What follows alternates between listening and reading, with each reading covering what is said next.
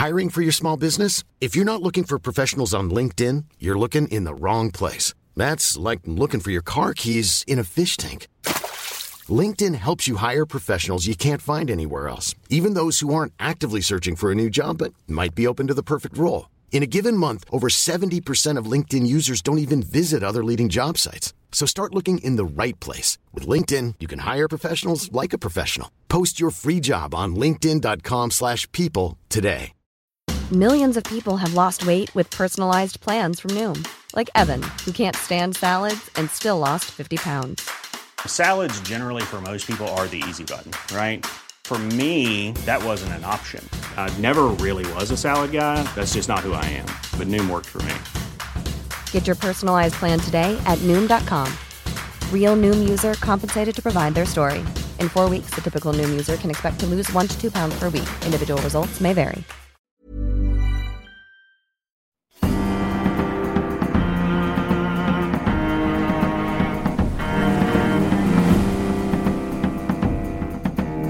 From the Society for Nautical Research in partnership with Lloyd's Register Foundation, I'm Sam Willis, and this is the Mariner's Mirror podcast, the world's number one podcast dedicated to all of maritime history. Hello, everyone, and welcome to the Mariner's Mirror podcast. Now, before we begin, let me tell you all about a new partnership that the Society for Nautical Research has formed with the National Museum of the Royal Navy in Portsmouth. From now on, on production of a valid Society for Nautical Research membership card, the SNR member receives free access to all attractions at Portsmouth Historic Dockyard, including the Gosport sites, which are Explosion and the Submarine and Coastal Forces Museums, but not the Mary Rose.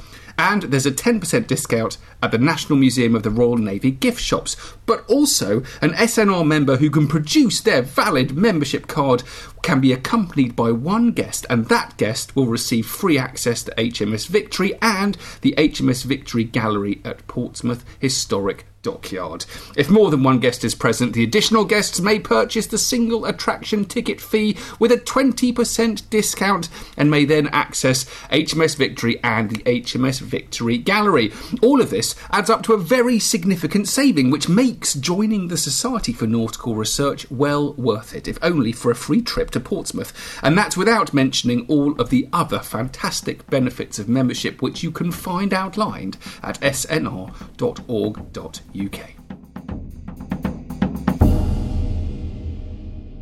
Today we continue our maritime disasters mini series with the SS Waratah, or the ship that disappeared. It's one hell of a story.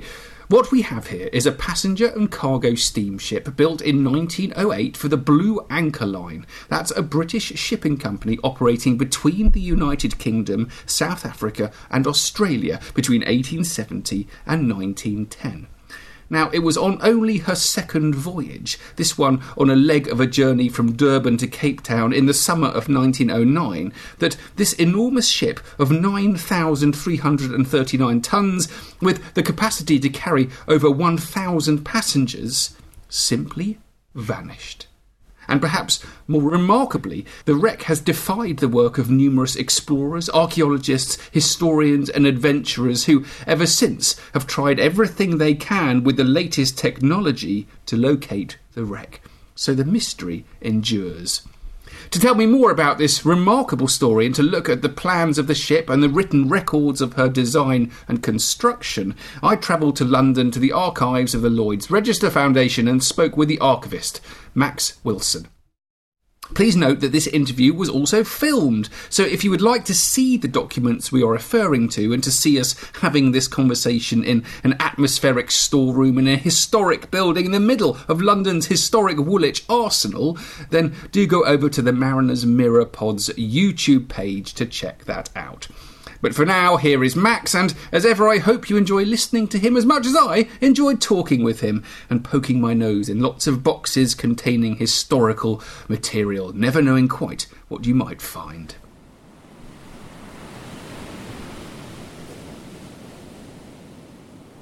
Max, tell me about the Waratah. Where was she built? So the Waratah was built in Whiteinch in the city of Glasgow by the company Barclay Curle and Co Limited. She was the yard number 742 and was a fairly large mixed passenger cargo steamship, uh, measuring about sort of 9,339 gross tons. So a fairly fairly substantial ship, uh, owned owned and operated by uh, the Blue the Blue Anchor Line. And was the Blue Anchor Line based in Australia, or was that a, a UK? They, I believe, were based in the UK, um, but obviously, you know, they were expanding very much into the Australian market um, by that point. The mixed cargo thing's interesting. So she wasn't just a passenger ship, but was also built for for uh, ta taking cargo to and from Australia as well. Is that right? Yeah, yeah, yeah. Of course, yeah. So she was. Um, uh, it's you know actually the, the issue of cargo became a very central a central part uh, part of this mystery really. So she was carrying wool, skins, mixed some food, uh, lead concentrate as well. So quite mixed cargoes, some of which by today's standards would be considered quite hazardous to take. Yeah. And primarily that was back from Australia to the UK, I suppose. They were exporting things. Yes, yeah. And people maybe went the other way. Yeah, exactly. Yeah, I would say you know certainly going out towards Australia, it was it was definitely an emigrant ship, definitely. Okay, so like mass mass movements of people rather than just sort of a few isolated wealthy people travelling to Australia. Oh, absolutely. Yeah. I mean, she had a uh, a, a maximum uh, capacity of about 921. You know, so it's, it's you know, and, and, and about sort of 930 sort of life belts uh, uh, and, uh, you know, and other equipment. So it was she was quite a large ship.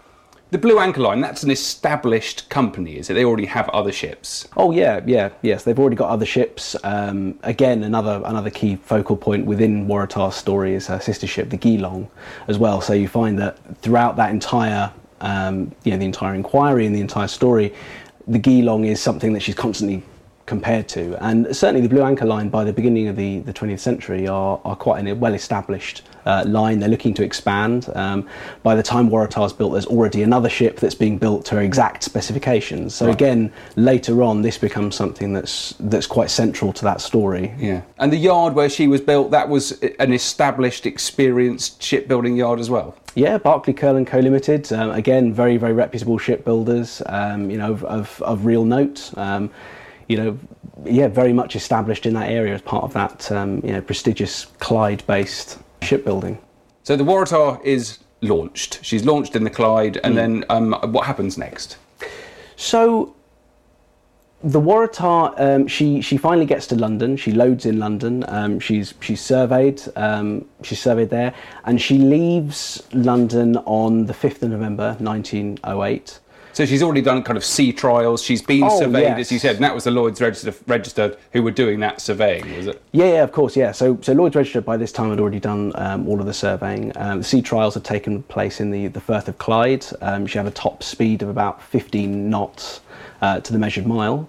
So, by the time she got to London, she was, you know, for loading uh, before going on to her maiden voyage out to Australia. She she was there, there certainly were no issues that were identified at that time, um, and so she left London on the 5th of November 1908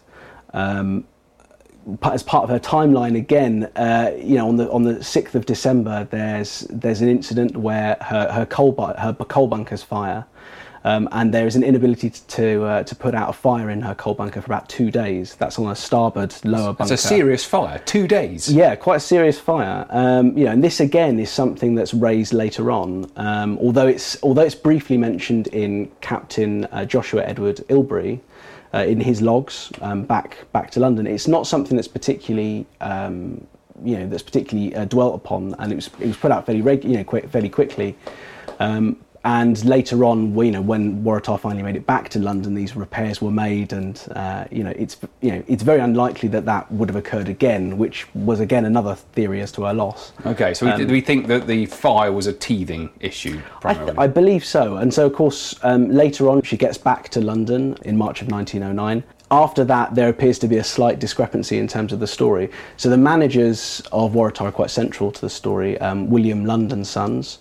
Um, they're responsible for um, you know the sort of the operational service of Waratah, and they later on would tell the inquiry that uh, at this period there was no mention of Waratah's behaviour at sea, uh, about her stability or anything like that, which is something that the court queries quite quite closely because for her maiden voyage, and considering that there's also another ship being built to that exact specification, is unusual. Later on, uh, Barclay Curle and Co Limited uh, really discredit William Lund and Sons and you know failed cannot corroborate that account and actually bring forth a series of letters which indicate that Captain Ilbery of the Waratah is very very concerned after that maiden voyage of the stability. Right. Um, and that uh, also um, William Lund and Sons have written to Barclay Curle and Co Limited to uh, discuss stowage and issues of stowage, um, quite angry uh, letters between about the 5th and the 16th of April. Um, so later on, uh, when they're questioned by this, uh, William Lund and Sons would say that actually, it's, he actually you know, describes it as it was just a bluff over a, over a financial issue of demurrage. Um, and that uh, it was to try and you know force a financial settlement from Barclay Curle and Co Limited, but again, once again, when he's when he's questioned about this, uh, the financial settlement isn't something that he can recall as to whether or not was it was ever successful. Right, okay. So it's very strange uh, what happens. At least we do know that the first captain had some concerns over the the stability, um, or maybe um, finding the appropriate trim with uh, having to move the you know the, the the cargo as well as the people. There's quite a lot of moving factors here, aren't there? Oh, certainly, certainly. You know, I think that by the time we get to the court of inquiry, there are really two central questions to this whole story. Um, the first is as to whether or not there was something that was inherent in her design that would have caused an instability at sea. Uh, and the second is whether or not there was some kind of inconsistency with her stowage uh, and, the, and the lading uh, throughout that voyage that may have caused uh, or exacerbated any problems further, or well have been the very cause of those problems. Yeah. You've shown me the ship plan, which you've got in your archives, which really shows in great detail how this ship was built. Take us through that plan. Um, so the main plan, um, which really formed quite a central part of, uh, of, the, of, the, investigation, was the profile plan itself. So with the profile plan, we can see the full arrangement of all the decking, uh, we can see the arrangement of the passenger accommodation, we can see uh, winches, all of the 14 lifeboats that were on board, and uh, also on top of that, we can also see all these seven watertight bulkheads, which again also feature quite prominently within the inquiry itself. The other, uh, the other, the other side of this as well is we can also see the, the arrangement of coaling stations. Um, you can also see the, the arrangement of where the machinery is as well. Uh, that's her five sets of boilers uh, and also her quadruple expansion direct action uh, engines. Yeah, and that's all pretty advanced stuff in terms of ship design. I mean, this is the latest, the latest thing, isn't it?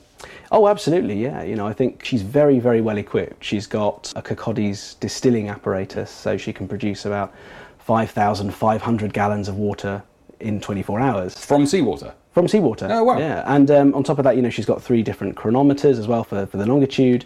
She has uh, a Kelvin patent sounding machine as well for depth. So, again, another central part of that inquiry really centered around whether or not she could have drifted, could she still be out there? It was also the amount of space on board. She had enough space for food for about a year.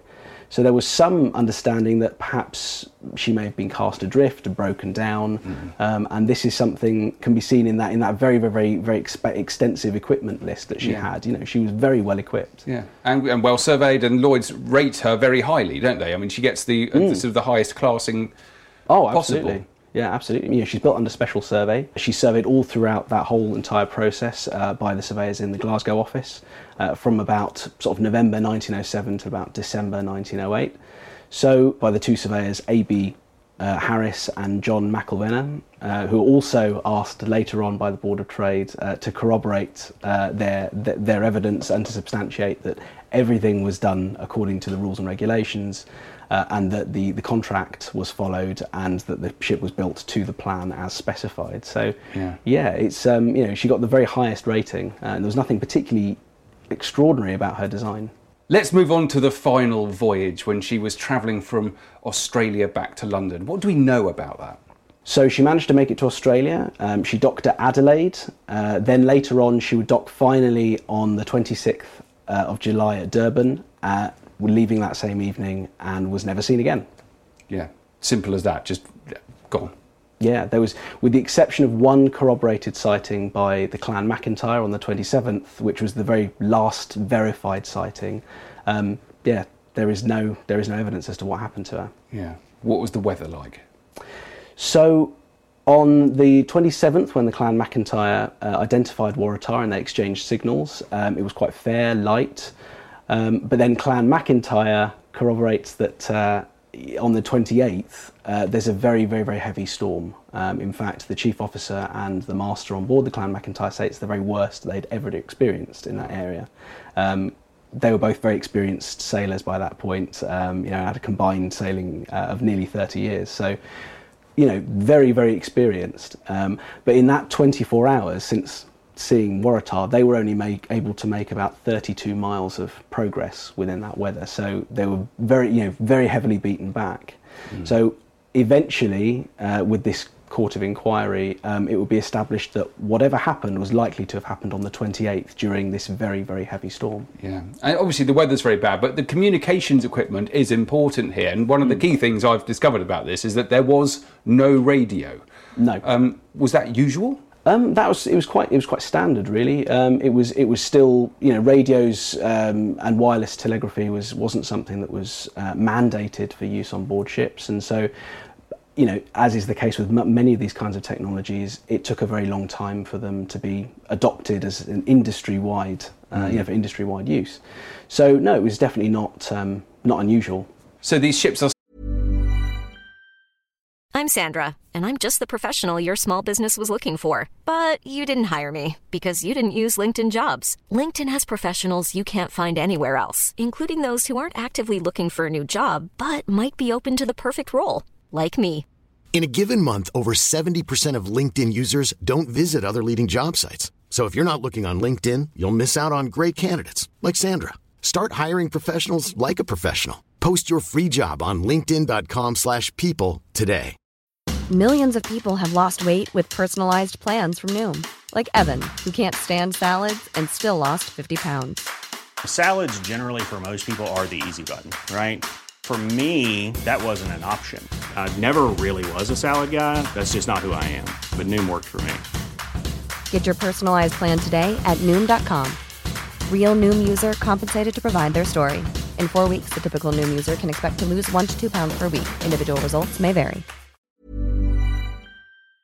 signaling to each other with lights, um, sort of exchanging basic information about the name of their vessel, where they're going. But that's that that's it. No more than that. No more info. Yeah, aside from just obviously swapping um, names and, and, identifying each other, greeting, asking potentially where they've just come from, uh, and then what weather they've had. Um, that really is it. It's very very basic information just to to, to verify their identity uh, so that they can be marked in each other's logbooks if something happens. Uh, and um, yeah, that's, that's, that's, exact, that's the very last verified sighting on the 27th by the Clan McIntyre. It suggests there are other unverified sightings.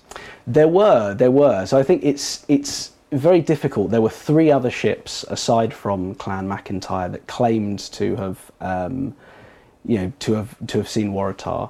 Um, they were largely dismissed. Um, there was one um, by uh, uh, which was by telephone. Actually, the uh, William Lund and Sons. Um, well, William Lund in his hotel room had received a phone call saying that he had verified a sighting, uh, identifying himself as a man called Brendan of the cap- captain of the Thales. Right. Uh, just as he was near uh, East London in South Africa, and he had said that they'd verified and swapped swapped identities.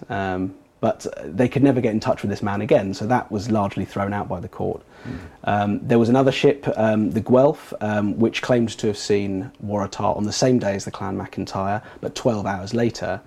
But given her identity, uh, or rather given the account that was given uh, and where she was, and relative to the speed that Waratah was said to be going at by the Clan McIntyre, it was seen as very unlikely that she could have been in that place and time. And the Guelph also wasn't able to get every single letter of her name. It was only able uh, in the very high, uh, in the swell, to be able to make out T A H at the very end of that name. So right, right. again, that was also something that was largely thrown out uh, as, as very unlikely. Um, and the last, which was also uh, again a very a very important theory that was used to potentially explaining her loss, was um, by the Harlow. Um, on the 27th, again, it was they estimate, you know, uh, it was believed by the captain um, that he could see a, a, vessel about 25 miles off, very very heavy smoke. Um, and by about eight o'clock in the evening, he claims to have seen two very large flashes. Uh, one which went about a thousand feet into the sky. Wow. And another one that was about 300 feet into the sky. So that's explosions. He- that's yeah. Although he never heard any noise, Ah. uh, and likewise, none of the lighthouses nearby, despite only being between about one and two miles off the coast, saw anything. Yeah. Uh, this was also disputed by um, by the chief officer uh, as well on board uh, the Harlow, who claimed that actually what they were seeing were uh, were bushfires on the coast. Ah, so facing towards the land. Yeah, and that potentially that may it may have been a slight optical illusion. Um, you know, given given given that, that you know that there were bushfires on both the upper and lower parts of the coast, so it's you know, but but this was also you know this was something that was believed to potentially have have, uh, have been caused by again another another coal bunker fire that could have happened. But again, there would have been enough time for them to lower boats to make distress signals. Um, also, it's very likely there would have been a lot of debris, which have, they never found. Right. Yeah. Because when ships sink, things come to the surface, don't they? Whether Yeah. it's bodies or whether it's you know uh, their cargo. So no one found anything. Nothing, nothing at all. It does make you wonder what could possibly make a ship disappear that quickly that everything inside it has actually been uh, is sort of trapped inside. Yeah, it's very strange. It's does very, suggest very a huge wave or something like that. So there is an investigation. There's a serious problem. Mean, this the, the entire ship has gone gone down. Someone needs to be blamed for it. Someone, well, people need to find out what's happened to all of their loved ones who've been on on this ship as well. How does that whole um, kind of process and investigation unfold? So, in the immediate disappearance of Waratah, um, there are several accounts which come forward, which I've, I've just given you. But uh, you know, there's also a very extensive search period uh, as well. Um, so all ships in that area are put on high alert um, between uh, August and September. Um, there's a very heavy Admiralty-funded search as well. Um, uh, the Sabine, uh, which is a Union Castle Line ship at the time, uh, funded by the owners, uh, the financiers, the underwriters, uh, travelled around 14,000 miles looking for Waratah. Um, so by the time that the inquiry was finally was finally uh, you know uh, proposed really and, and was and the events were set in motion, um, it took place at Caxton Hall in Westminster um, between about December 1910 and February uh, 1911, uh, and over that time they were discussing the design of the vessel. They were discussing whether or not uh, there was any kind of inherent instability as a result of that design and construction, and then also what kind of cargo she was carrying, how it would been stowed. Um, but again, I think the real thing which really hampered them was that there was no real direct evidence um, that could really explain what had happened. Yeah, it's a dangerous part of the world, isn't there? I mean, if you if you end up a- adrift off the coast of South Africa, you can end up in Antarctica. You can drift around in the middle of the Southern Atlantic for some time. Um, what were the theories? Well, for a little while there was a theory that she had drifted. She could be somewhere out in the South Sea. Uh, she could be out in, as far in the, South China Seas, in you know near close to Antarctica, uh, with all of the passengers and crew quite safe, but just adrift. Um, the search more or less put an end to that theory. Um, it was established by the court that that was a very, very unlikely theory, given that there was no uh, that so much ground had been covered. Yeah. Um, so that side of things, the search, if anything, proved that whatever had happened must have overca- overtaken her and, and, and overcome her, uh, or she must have been overcome very, very quickly, um, quite suddenly. So one one theory is that uh, she she capsized uh, as a result of a, of, a, of a freak wave or a great wave. Um, in that particular area, as you you just said, it's uh, it's very very dangerous. Um, there was a study done by uh, Professor Mallory in, of uh, you know the University of South Africa. Uh, in the 1970s, and that estimate and that uh, gave the maximum height for some of these storms in that area as you know, waves measuring up to 20 meters high. So, with the vessel that was already um, potentially listing, or where you know, there were certainly testimonies of people that were list, you know, you know who, who said that she would hang at the end of a roll. It's quite possible that you know she may have just been overcome by that and capsized very very quickly. Yeah. Um, the other theory as well was an explosion um, that her coal bunkers had fired, but again, given the the, the lack of debris, the lack of um, human remains, um, it was again this was also something that was dismissed, um, not least because though there had also there, though there had been an earlier coal bunker fire, um, it had been dealt with, it had been repaired, so it was very very unlikely that it would have happened again. Um, there's also the theory that it could have been potentially a whirlpool in the area, again, which would have forced her to capsize very quickly. Yeah. Um, it could also have been really a number of different factors, um, to be fair. I think a lot of the testimonies show that there was a slight list, or Yeah. certainly that there was some kind of instability there. She had a strange rolling uh, um, character, didn't she? Mm, From what I could, what, what I could read. Yeah, absolutely. I mean, the um, uh, the physicist uh, William Henry Bragg, actually, uh, who was a passenger on board, uh, he later would uh, would write that he believed that she had a very low centre of gravity, uh, which contributed to a lack of uh, a lack of stability at sea. Um, and one of the very central pieces of uh, piece of evidence that was given was by uh, another passenger, Claude uh, Sawyer, who at the time uh, he was um, travelling on a fare from uh, Australia to, to, to Cape Town with the option of continuing on to London. He left at Durban um, because he was convinced that the, uh, that the ship was unstable. Really? Uh, and even to the point where he you know, tells this interesting anecdote of having regular baths on board Waratah and the, the water being at a 45 degree level.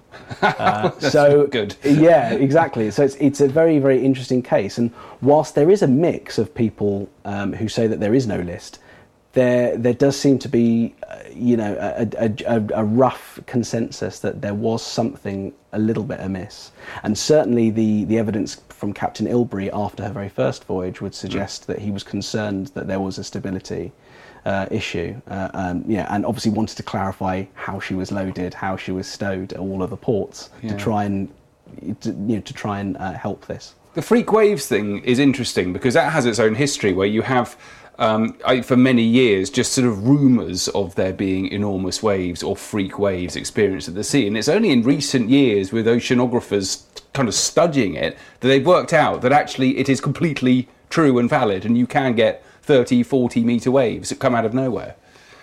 Yeah, absolutely. I mean, it's it seems it seems strange that it wasn't something that was uh, uh, you know that wasn't instantly believed. It- I think the, the the overall idea was that it was perhaps that there was a, a really really intense uh, instability uh, sort of stability issue with Waratah, and that perhaps in the in in some of the the minor storms that had occurred after the 28th, that she could have possibly succumbed at that point. But actually, yeah, in that area, it seems quite plausible that, that this freak wave could have could have potentially been, you know, could have potentially been the cause of that of Waratah's loss. Yeah, yeah. And in terms of your the, the records you've got here relating to that inquiry, what, what sort of other documentary evidence have you got? So obviously, we, we Lloyd's Register was issued with six copies of the, the official inquiry report um, itself, which which obviously lines out all of these different theories and, and the and the tra- and the train of events. I bet there were some very panicky surveyors. yeah, yeah. Just to double check it, you know. Yeah, absolutely. Well, you know, one of the other documents that we also have on display is uh, from the, the Board of Trade itself, um, which was responding to this great media frenzy, which was speculating that uh, that Waratah was experimental and had been listed as experimental by Lloyd's Register. Um, that she was uh, notoriously crank, Right. uh, you know, i.e., that she was uh, Really tipping, really tipping, and Yeah. that her, her, her, her depth relative to her breadth was way off. Uh, and also that um, you know that Waratah hadn't, hadn't been surveyed according to, to recent rules. So there were all of this, all of these kinds of strange theories that were being that were being bandied around in the media, and so. Yeah. The Board of Trade uh, wrote to Lloyd's Register um, and asking for clarity on all of these issues and sort of in these numbered list. Uh, so we also have the reply to that as well, saying that um, you know, Waratah was by no means uh, uh, experimental. Um, she'd been surveyed under uh, the 1907 to 1908 rules, so the, the most up to date and most recent rules. Um, and that um, there was never any question that was ever brought to Lloyd's Register by the owners, by the managers, by the builders as to her stability or behaviour at sea. So it's it's yeah, it, it's something that I think was was was certainly a worry, uh, you know, where you know in within Lloyd's Register, but um, you know, and as a result of that, it was the, the, the two surveyors at Glasgow who'd completed that initial first entry report, um, John McElvenna and uh, A.B. Harris, who came forward and were also asked to provide written um, proof that uh, everything had been done by the book to the regulations and in accordance with the plans. Yeah. It's interesting. The science of oceanography has kind of come up trumps. We now know about freak waves, so that's a valid explanation. But in you know, in this, this is quite interesting. It's one of the reasons I think why the mystery continues is that maritime archaeologists, wreck hunters, have not been able to find her, and that's somewhere where you know the science of it has grown and grown and grown. And but people have looked, and they just cannot find this ship. No, no, it's uh, she's she's she's somewhere, but where where she is, is is still is still very much a mystery, and I think that's that's one of the reasons why she remains such such an iconic vessel for that very reason. Um, even though she's before the Titanic, it's there really is no explanation or or verified proof of what happened to her, uh, where she is. Given the nature of the currents and the area around there, it's as you said before, she could have gone anywhere really. She could have gone further south, further west, further east. Um, certainly, the currents in that region would uh, are all uh, generally southwards and uh, eastwards. So it could indicate that she went that way, but um, yeah, it, it remains to be seen. Yeah, it's an amazing story. Thank you.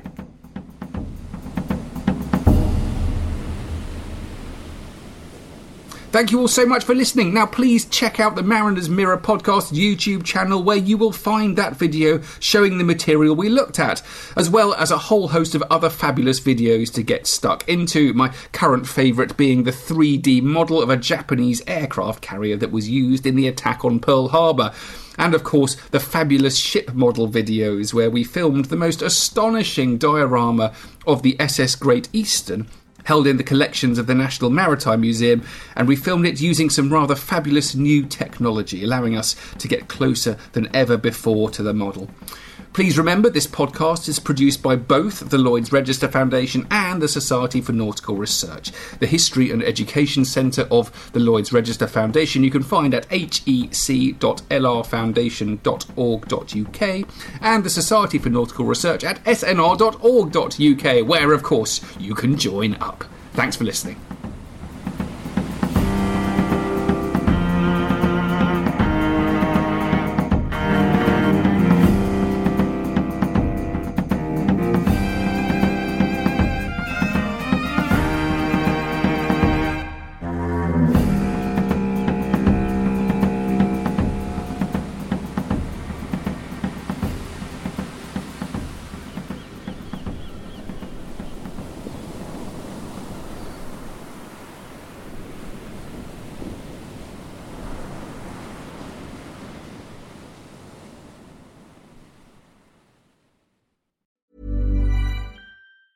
Even on a budget, quality is non-negotiable. That's why Quince is the place to score high-end essentials at 50 to 80% less than similar brands. Get your hands on buttery soft cashmere sweaters from just 60 bucks, Italian leather jackets, and so much more.